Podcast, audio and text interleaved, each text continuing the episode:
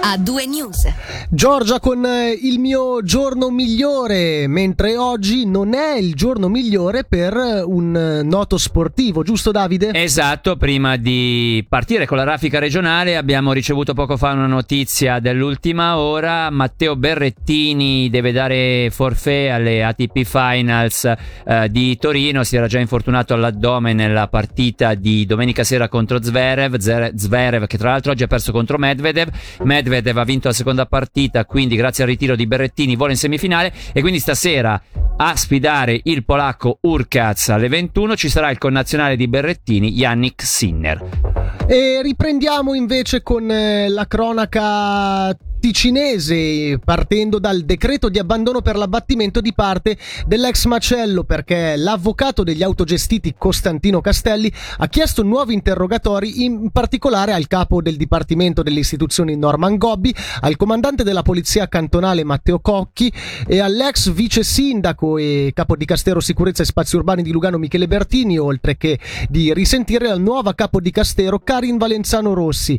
Il legale ritiene infatti non completa l'inchiesta e a darne notizia alla regione online. Gli inquirenti dovranno dunque indagare ulteriormente sulle ipotesi di reato per le quali il procuratore generale Andrea Pagani ha avviato l'inchiesta penale. E rimaniamo ancora a parlare di cronaca giudiziaria. Sei arresti per Ndrangheta sono stati effettuati oggi in Svizzera, di cui due in Ticino.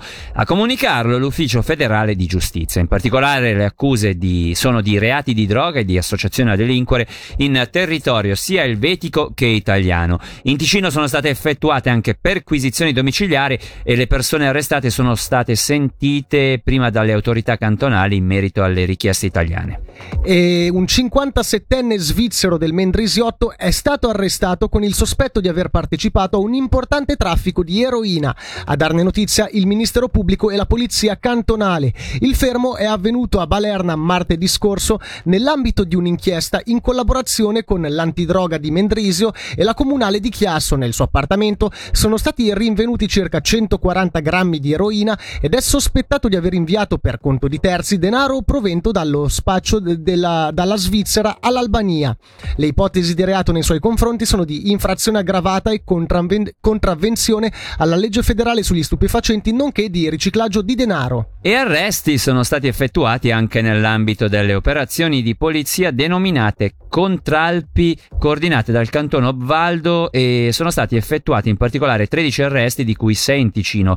Sull'asse stradale nord-sud e sulla rete ferroviaria sono stati controllati circa 500 veicoli e oltre 1000 persone. L'obiettivo è incrementare e sviluppare la collaborazione interforze senza limitarsi ai confini cantonali, oltre che marcare la presenza sul territorio anche in zone periferiche. In Ticino due persone sono state denunciate per furto, due per infrazione alla legge federale sugli stupefacenti, una per infrazione alla legge federale sugli stranieri e una per infrazione alla legge federale sulla circolazione stradale.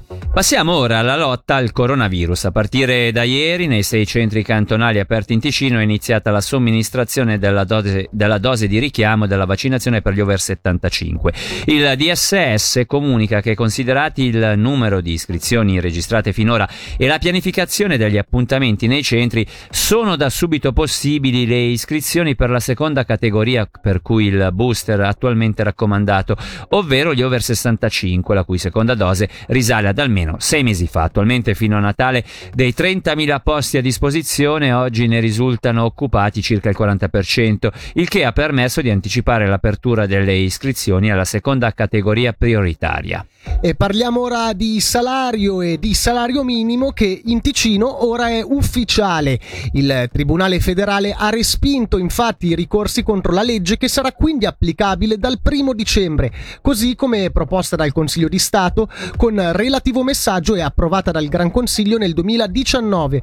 L'implementazione avverrà come programmato e la strategia di controllo è predisposta. Da settimana prossima sarà disponibile un calcolatore salariale online per individuare facilmente il salario minimo dovuto. Renato Ricciardi, segretario cantonale di OCST, ha espresso soddisfazione situazione dichiarando in una nota quella sulla legge per il salario minimo era una sentenza attesa, siamo soddisfatti perché il Tribunale federale ha confermato la legalità del nuovo salario minimo ticinese e perché fa chiarezza sui dubbi e le critiche di alcuni imprenditori ticinesi. In chiusura abbiamo una notizia che riguarda la musica. Sarà infatti Bellinzona nel 2023 ad ospitare la festa federale della musica popolare che si terrà così per la prima volta in Ticino dal 21 al 24 settembre 2023. Si esibiranno tra concerti e cortei più di 200 gruppi e centinaia di musicisti. L'associazione svizzera mh, mm, di musica popolare questa, ehm, ha annunciato questa sera